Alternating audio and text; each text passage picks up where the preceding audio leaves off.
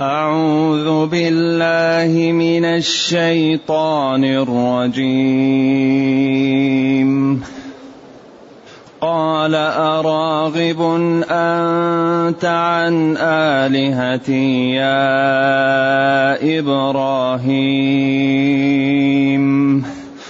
لئن لم تنته لأرجمنك.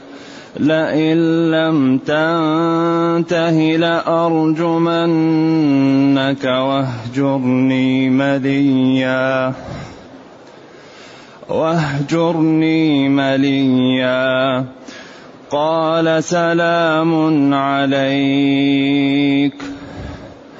قال سلام عليك سأستغفر لك ربي إنه كان بي حفيا.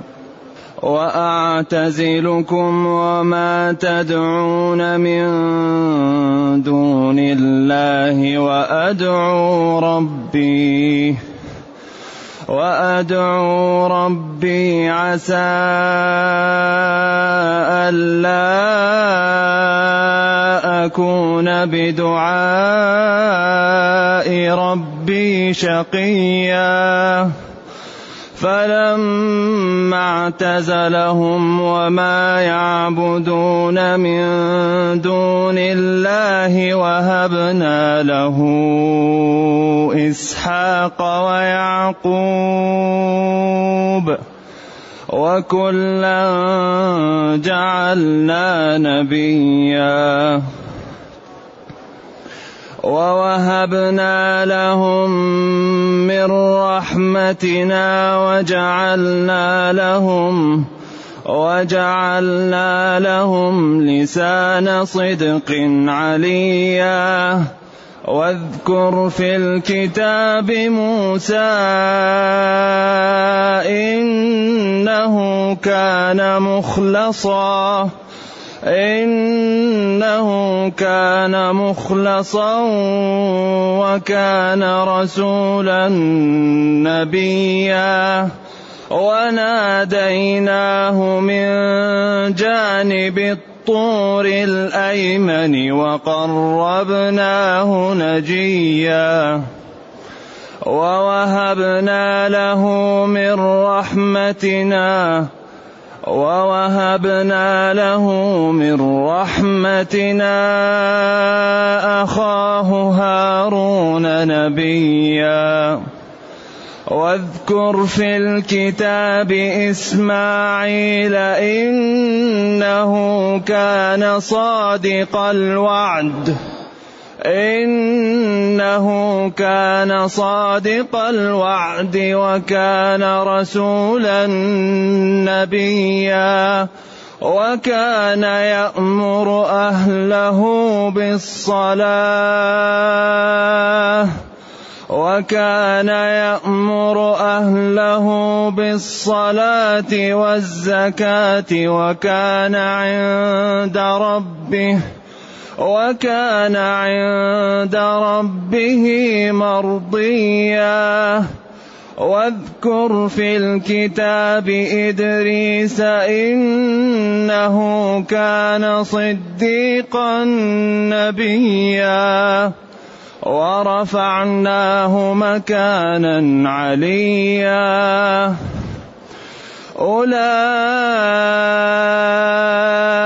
الذين أنعم الله عليهم من النبيين. أولئك الذين أنعم الله عليهم من النبيين من ذرية آدم. وممن حملنا مع نوح ومن ذرية إبراهيم. ومن ذرية إبراهيم وإسرائيل وممن هدينا واجتبينا وممن هدينا واجتبينا إذا تتلى عليهم آيات الرحمن خروا. إذا تتلى عليهم آيات الرحمن خروا سجدا وبكيا. الحمد لله الذي أنزل إلينا أشمل كتاب وأرسل إلينا أفضل الرسل وجعلنا خير أمة أخرجت للناس. فله الحمد وله الشكر على هذه النعم العظيمة والآلاء الجسيمة. والصلاة والسلام على خير خلق الله وعلى آله وأصحابه ومن اهتدى بهداه. أما بعد فإن الله تعالى لما بين ملاطفة إبراهيم لأبيه وبين رد أبيه عليه ذكر فضل الرسل وما, وما اجتباهم الله به وما أعطاهم ليكون المتطلع إلى الخير وإلى طرق السلامة والرفعة على بصيره. فقال جل وعلا حكاية عن أبي إبراهيم أراغب أنت عن آلهتي يا إبراهيم؟ لما قال له يا أبتي لا تعبد الشيطان. إن الشيطان كان للرحمن عصيا. يا أبتي إني أخاف أن يمسك عذاب من الرحمن. فتكون للشيطان وليا. والذي يوالي الشيطان يهلك. إن القرين بالمقارن يقتدي. عن المرء لا تسأل أو اسأل عن قرينه. المرء مع, مع من أحب. لذلك المشكل أيوة الذي يحب الدين من أهل الدين والذي يحب الصحابة والخير. والذي يحب أهل الشر مشكلة. المرء مع من أحب. لا تعبد الشيطان. عبادته هي طاعته. إن الشيطان كان للرحمن مخالف. قال له اسجد. قال له أنا خير منه. أول من قاس القياس الفاسد إبليس. وتعلمون أن القياس لا يلجأ إليه إلا عند فقد النص. فالقياس مثل الميتة. متى تؤكل الميتة؟ عند الاضطرار القياس إذا فقد النص. أما إذا وجد النص لا قياس. ولذلك إذا وجد النص وقاس الإنسان هذا القياس يسمى فاسد الاعتبار. فيه القادح المسمى فاسد الاعتبار لا يؤخذ به يرد. قال له أراغب أنت عن آلهتي يا إبراهيم؟ أراغب ومتعد لآلهتي ولا تريدها؟ أنت يا إبراهيم لا تريد آلهتي ولا تحترمها ولا تقيم لها وزن لئن لم تنتهي عن سبها وشتمها وعيبها لأرجمنك. قيل أشتمنك وقيل أضربك بالحجارة حتى تموت. واهجرني مليا. اهجرني مليا. يعني يعني زمنا طويلا. أو اهجرني موفر لك أنني لا أنال لا, لا أعمل لك شيء. يعني تأتيك مني العافية كاملة. إذا اهجرني زمنا طويلا. أو اهجرني ولك آه، يعني أني لا أنالك بسوء. أملاك من من إيش؟ من تركي لك وعدم عيبي لك. نعم. أيوه. إذا مليا إما وقت طويل أو إملاء من عدم أذيته والبعد عن أن يناله بشيء.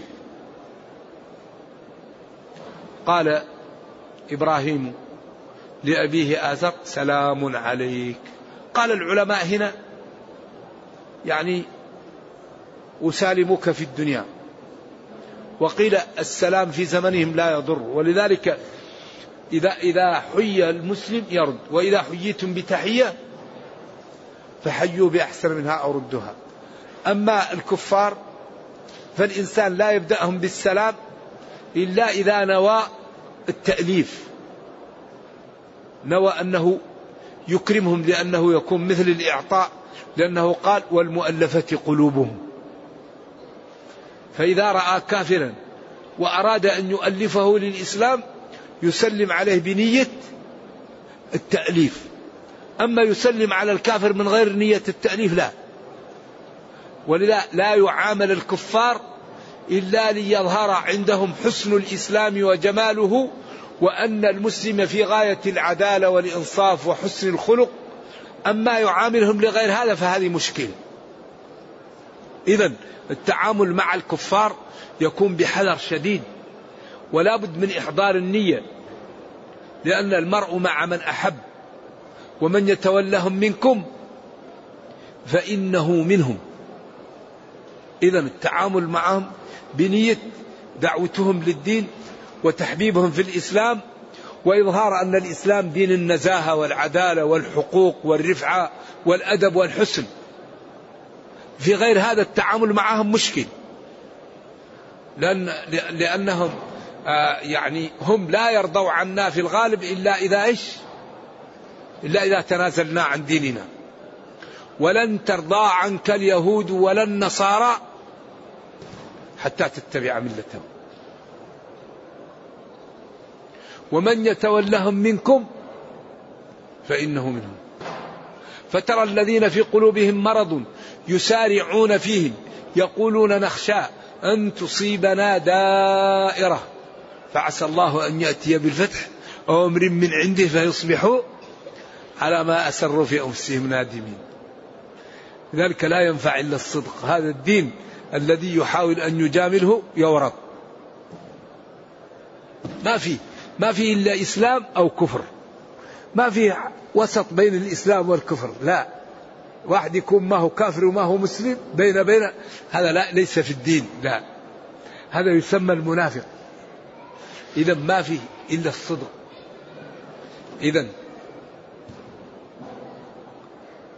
قال سلام عليك. سأستغفر لك ربي. س تدل على أن الفعل مضارع. قال العلماء أراد أن يكون وقت إجابة ليدعو لأبيه أن الله يهديه. إنه كان بي حفيا يعني مكرما مجيبا لدعواتي ملبيا لطلباتي. حفي به إذا أكرمه وفرح به وبالغ في يعني السرور والإكرام له. فهو يكرمه ويعطيه طلباته ويرد عنه من أراد أن يناله بسوء. بعدين قال وأعتزلكم. إبراهيم قال لقومه وأعتزلكم. والاعتزال ضد الاختلاط. من المعتزلة؟ قالوا نعتزل مجلسكم. هذه الفرقة المليئة بالعلم وعندها انحراف شديد مع علمهم وعبادتهم ولكن الله تعالى نرجو السلام والعافية. لذلك أخطر شيء إذا كان الإنسان يستقيم وهو على انحراف. لأنه إذا كان منحرف لا أمل للتوبة لأنه يرى أنه على الحق.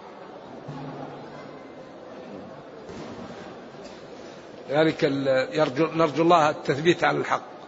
قال وأعتزلكم أتجنبكم.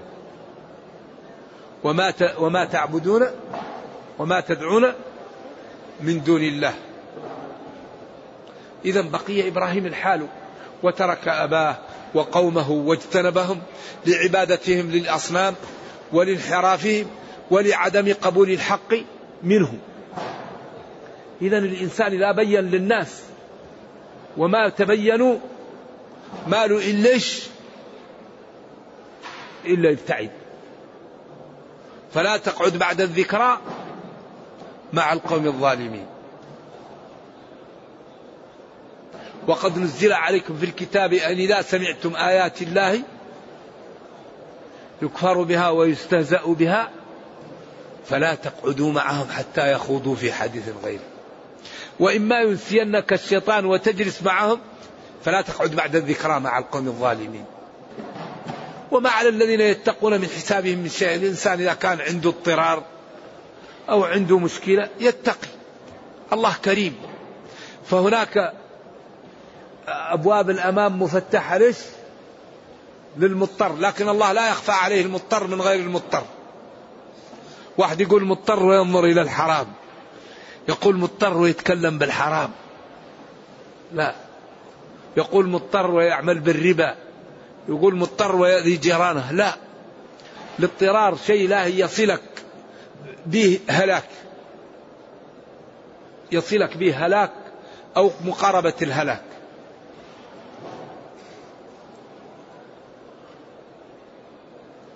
وأدعو ربي. وأعتزلكم وما وأدعو ربي. أسأله أن يثبتني وأن يعوضني. وأن يرفعني وأن يحميني. أدعو ربي بما أشاء عسى أن لا أكون بدعاء ربي شقيا. عسى أن لا أكون دعائي لربي لا يقبله مني فأشقى. أو أكون أعمالي لا تقبل فأشقى. لا. أنه يرد دعائي ويرد أعمالي. فلما اعتزلهم إبراهيم وما يعبدون من دون الله عوضناه تعويضا ممتازا في الدنيا وفي الأخرى ممسوك له أكثر من ذلك.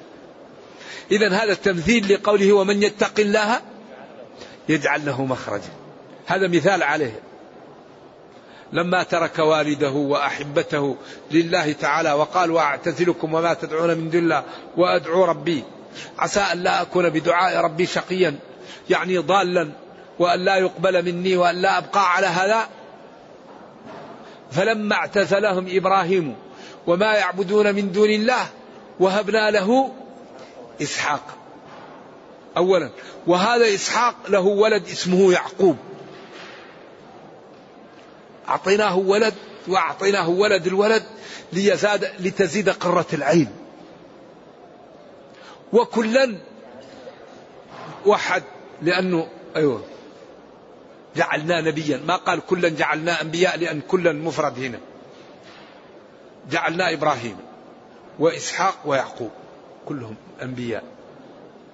وكلا جعلنا نبيا ووهبنا وأعطيناهم من رحمتنا رزقا حسنا ورفعة وذكرا ومحبة وسؤددا. وانتشار الثناء الحسن بين الناس فيهم. وهذا فضل الله يؤتيه من يشاء. لذلك بعض الناس يكون عنده شهوة. بعض الناس يكون عنده رغبة في شيء. وتكون هذه الشهوة أو هذه الرغبة حرام. فلو ترك هذا الحرام وهذا المشبوه لله حتما الله سيعوضه. لأن إبراهيم لما ترك والديه والده وترك قومه واعتزل أعطاها الله أعز ما في الدنيا وهو الولد الصالح.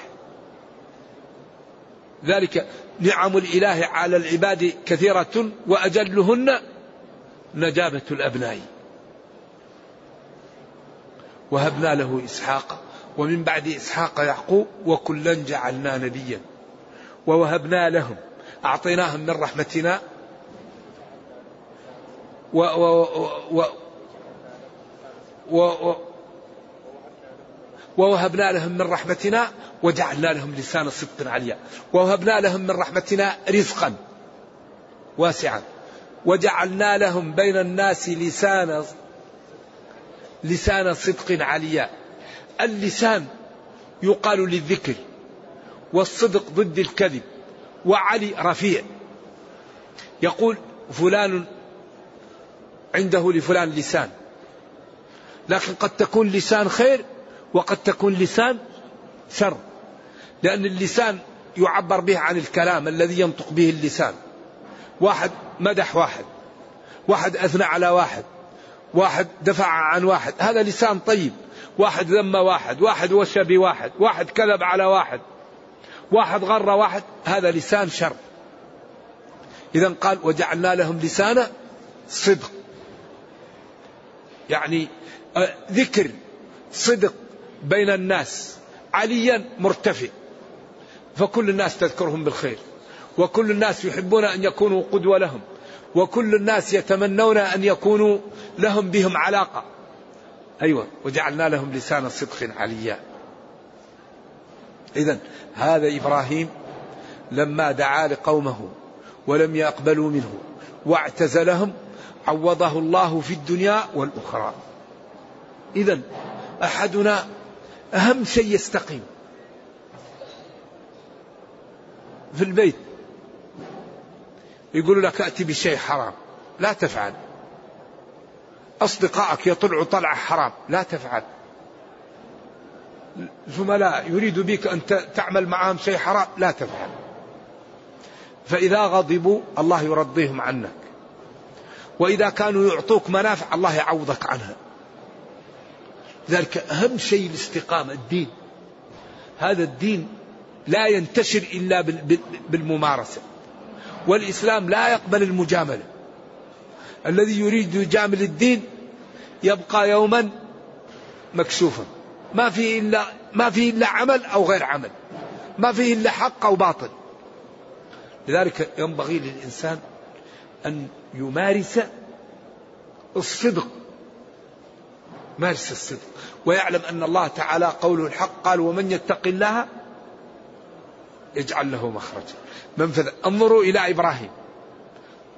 أبوه هددوا وجماعته وتحزبوا قال اعتزلكم وما تدعون من دون الله وأدعو ربي. فلما اعتزلهم وما يعبدون من دون الله أعطاها عز شيء الولد الصالح. ولد والنافلة وولد الولد. وجعلنا لهؤلاء جميعا لسان صدق ذكرا حسنا وثناء ومحبة و وارتفاعا بين الناس. ولا يوجد شيء في الدنيا أعز من أن يكون الإنسان محترما. قال ولقد أبيت على الطوى وأظله حتى أنال به كريم المأكل لا تسقني ماء الحياة بذلة بل واسقني بالعز كأس الحنظل. نعم.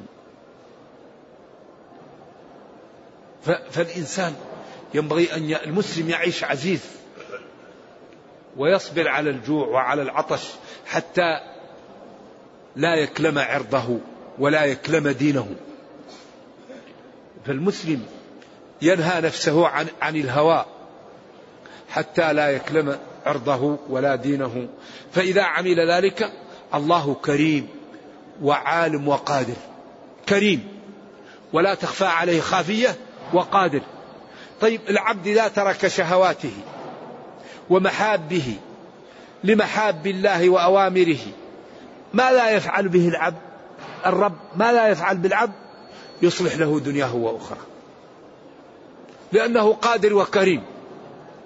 وقال ادعوني أستجب لكم. وقال إن الله لا يضيع أجر من أحسن عملا. وقال ولا ينصرن الله من ينصره. وقال للشيطان إن عبادي ليس لك عليهم سلطان. إذا فحري بنا أن نجتهد. للعمل للدين. نجتهد في الاستقامة. نجتهد لإيصال الحق للآخرين. نجتهد لإيجاد برامج جادة لرفعة الإسلام والمسلمين. برامج في كل المناحي. برامج مالية برامج علمية برامج إدارية برامج اقتصادية برامج تربوية. في كل من حنعمل برامج حتى نرفع من الإسلام والمسلمين. ومن أعطى وقته وماله في هذا الله سيعوض له الوقت ويعوض له المال. لذلك ربنا قال وتعاونوا على البر. ينبغي أن يكون بيننا تعاون على البر حتى نرتفع وحتى تكون الأمة المسلمة أقوى الأمم وأجمل الأمم وأحسن الأمم وأعدل الأمم. فإذا راتها الأمم الآخر دخلت في الإسلام. أما يكون المسلم يغش والمسلم يكذب والمسلم يرابي والمسلم يظلم جاره والمسلم لا يهتم بالصدق المهتم المسلم لا يهتم بأكل الحلال المسلم لا يهتم بمعرفة الواجب ما يهتم بمواصفات العبادة التي تقبل بها. إذا رأى الكفار يقولوا لو كان الدين حق لاتبعه أهله. إذا أكبر مشكلة الآن تعيشها الأرض هو ابتعاد كثير من المسلمين عن الإسلام. لأن الإسلام يقول لا تظلم لا تكذب لا تسرق لا تزني لا ترابي تصدق انفق اصلح ذات البين افعلوا الخير لعلكم تفلحون. فإذا قرأ القارئ عن هذا الدين قال ما أنجعه لحل مشاكل أهل الأرض وما أجمله وأحسنه. فإذا نظر إلى المسلمين وجد الربا وجد الرشوة وجد الكذب وجد عدم الاهتمام بالصلاة وجد عدم الاهتمام بالواجبات وجد الانتهاك للمحرمات. إذا قال يقول الكافر لو كان الدين حق لاتبعه أهله. إذا قال تعالى ربنا لا تجعلنا فتنة للذين كفروا.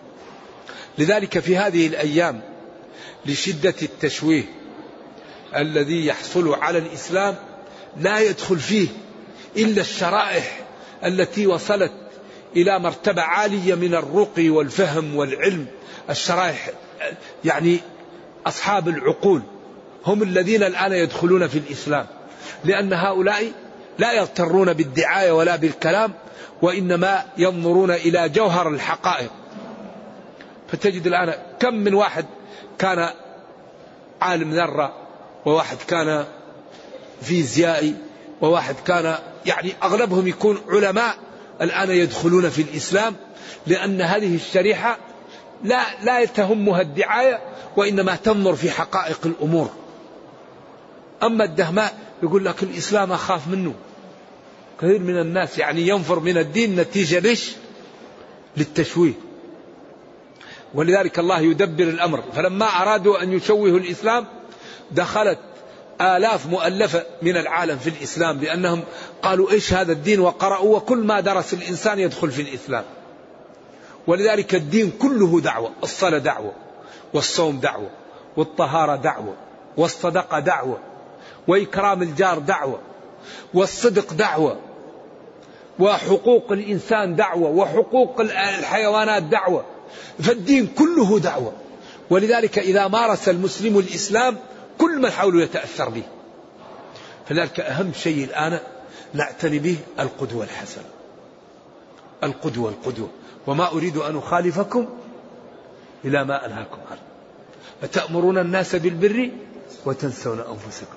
كبر مقتا عند الله أن تقولوا ما لا تفعل فلذلك إذا مارس المسلم الإسلام كل من حوله تأثر به.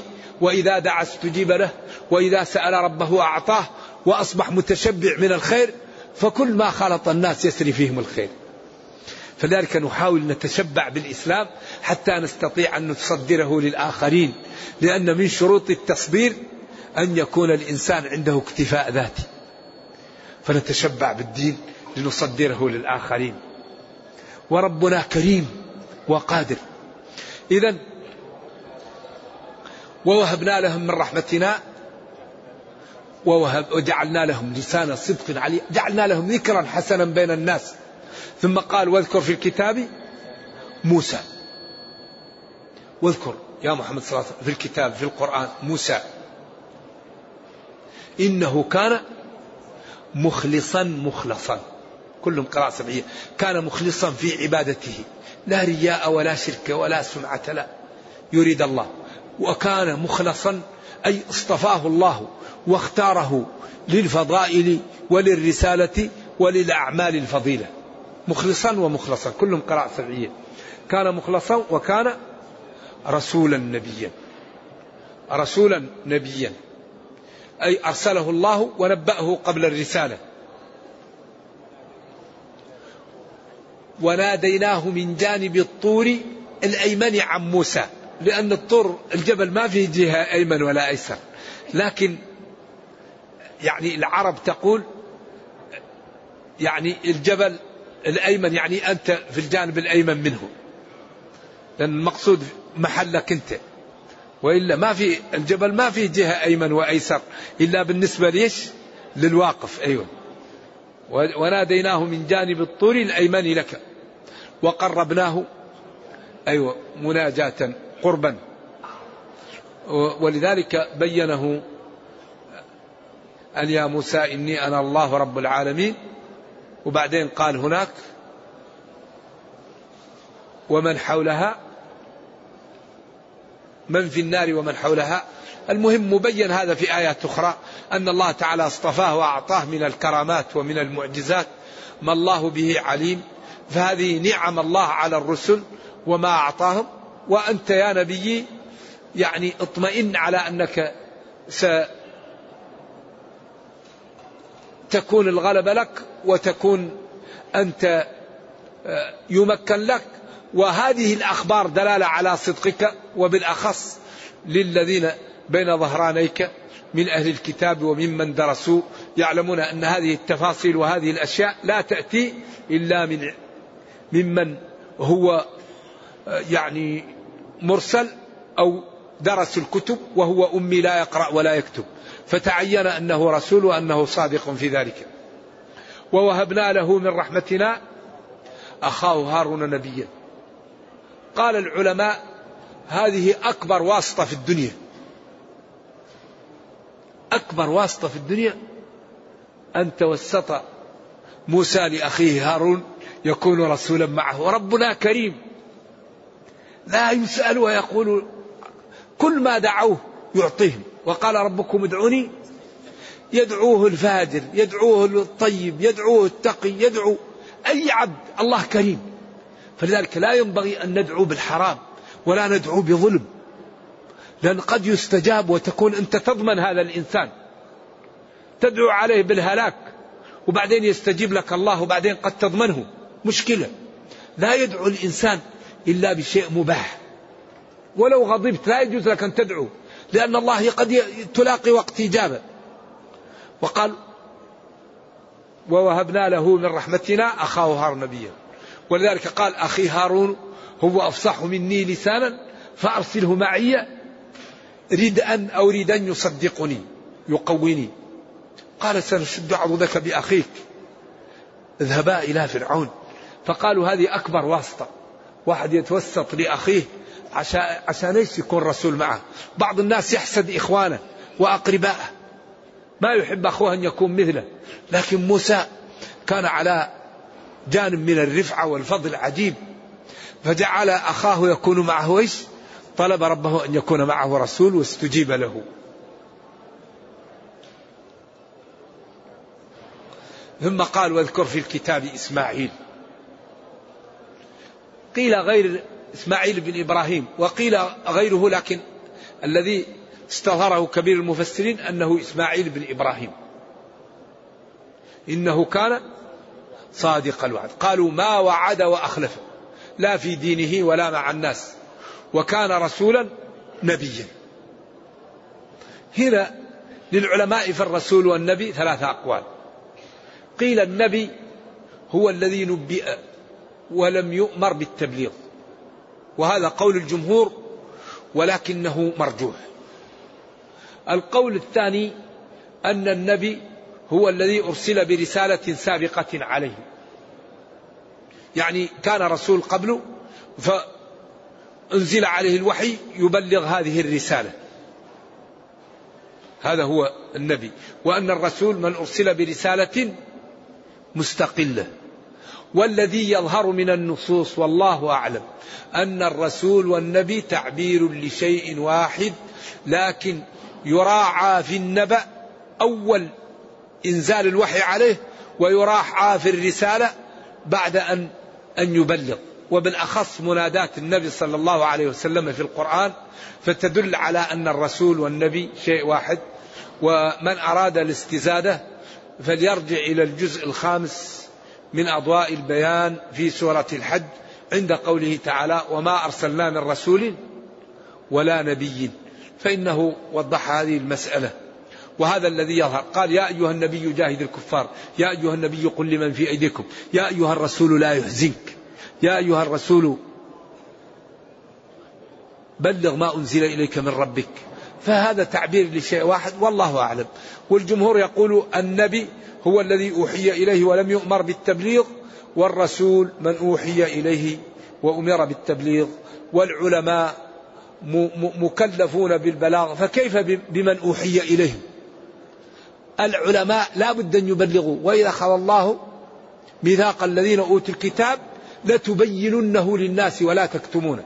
لا يضركم من ضل إذا اهتديتم هو البيان هو الأمر بالمعروف والنهي عن المنكر. فكيف يكون من أوحي إليه لا يؤمر بالتبليغ؟ وإنما هذا بداية الرسالة الوحي ونهايتها هو أن يرسل ويبين للناس والله أعلم. وكان إسماعيل يأمر أهله بالصلاة والزكاة. أهله قومه أو قيل أرسل إلى جرهم. وكان عند ربه مرضيا. كان عند ربه مقبول الأعمال محبوبا لأنه لا يعصي ربه وينفذ الأوامر ويجتنب النواهي. ثم قال واذكر في الكتاب إدريس إنه كان صديقا نبيا ورفعناه مكانا عليا. السماء الرابعة. الحديث صحيح. قيل السادسة وقيل غير ذلك. الرابعة في الصحيح. والصحيح يقطع الخلاف إن شاء الله. قيل إنه كان يجتهد في العبادة.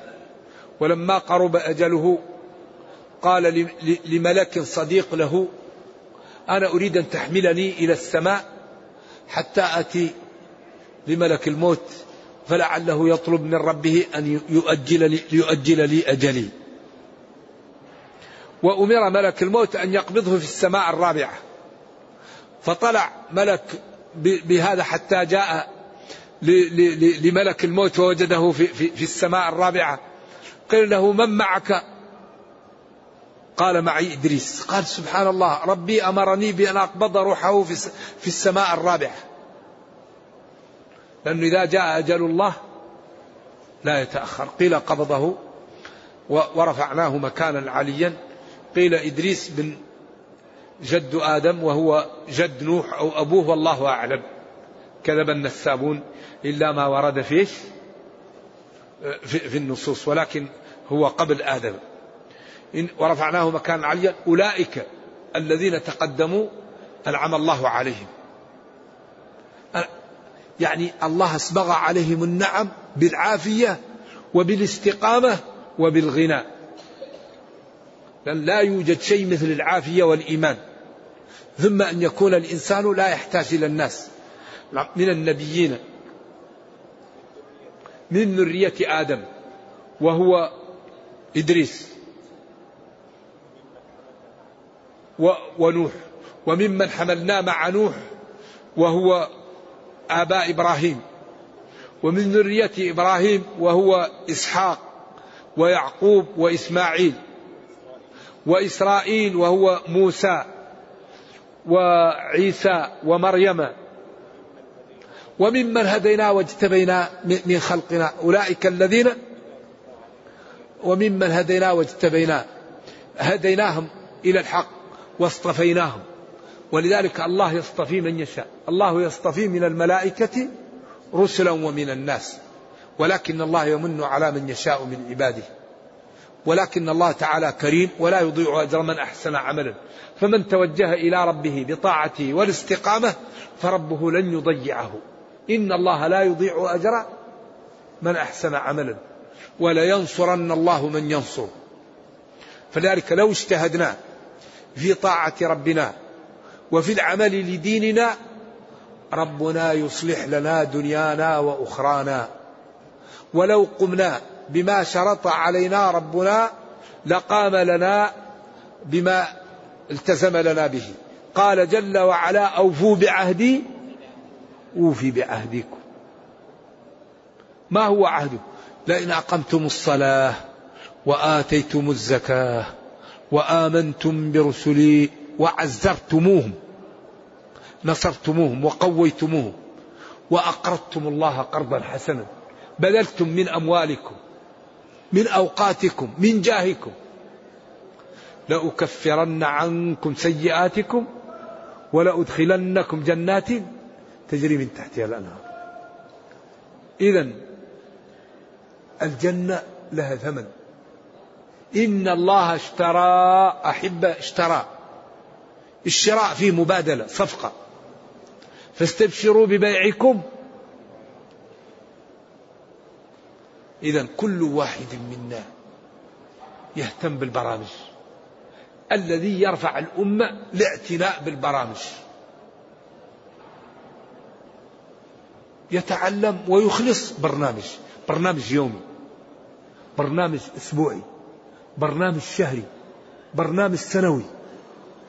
كيف نحفظ القرآن؟ كيف نحفظ المتون؟ كيف نترك أعراض المسلمين؟ كيف نكون ثروة حلال؟ أسد بها حاجتي وحاجة ضعاف المسلمين. كيف نترك لي بصمات قبل أن نموت؟ كيف أكون آدميا؟ كيف نتعود على الصدق؟ كيف ننتج برامج؟ لذلك أهم شيء للمسلم أن يعتني بالبرامج الذي ترفعه. وهذه البرامج تكون على أساس العلم لأن العلم هو الذي يعمل الغرائب العلم يسهل الصعاب ويحمي من الذنوب ويخوف من الله ويرفع الإنسان ويبعده عن, عن, عن, عن مستنقع الرذائل. لا يوجد شيء أنفع من العلم. فلذلك نتعلم. ونبني حياتنا على العلم فنتكلم بعلم ونسكت بعلم ونقبل بعلم ونرفض بعلم. عند ذلك يرفعنا ربنا ويحمينا ويعزنا وتمتلئ قلوبنا من خشية الله فعند ذلك لا نرضى إلا بطاعة الله ولا نخاف إلا من غضب الله فنكن من عباد الله الصالحين وعباد الله الصالحين. الله يعطيهم ما يريدون ويدفع عنهم ما منه يخافون. نرجو الله جل وعلا أن يرينا الحق حقا ويرزقنا اتباعه وأن يرينا الباطل باطلا ويرزقنا اجتنابه وأن لا يجعل الأمر ملتبسا علينا فنضل. اللهم ربنا أتنا في الدنيا حسنة وفي الآخرة حسنة وقنا عذاب النار. اللهم إنا نسألك أن تحفظ هذه البلاد وأن تحفظ جميع بلاد المسلمين وأن توحد صفوف المسلمين وتقوي شوكتهم وأن ترد عنهم كيد أعدائهم. إنك خير مسؤول والقادر على ذلك. وصلى الله وسلم وبارك على نبينا محمد وعلى آله وصحبه. والسلام عليكم ورحمة الله وبركاته. هذا يقول كيف نبدأ الكفار بالسلام وفي الحديث لا تبدأ النصارى بالسلام. والمؤلف قلوبهم منهم الغنيمة. الشريعة معللة يا أخي. ولذلك قال أينقص الرطب إذا جف؟ قال نعم قال لا إذن قال أرأيت إن كان على أبيك دين أكنت قاضيته؟ قال نعم قال دين الله حق بالقضاء. إذا هم لما يعطوا المال؟ لما يعطوا المال الكفار؟ ليحببوا في الدين. فأنت إذا كنت في موقف تريد أن تجعل الإسلام قوي حتى هذا يدخل في الدين لا تسلم عليه. لكن إذا كنت إذا لم تسلم عليه يقول هذا الدين متوحش. وهؤلاء ناس همج.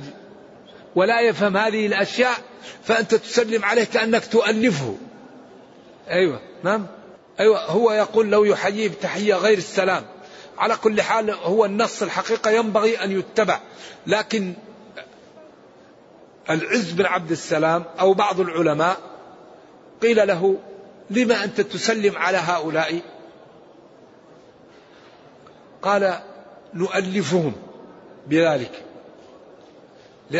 بالأخص إذا كان الكافر يعايشك وتعايشه آه، لكن الحقيقة النص أولى بالاتباع.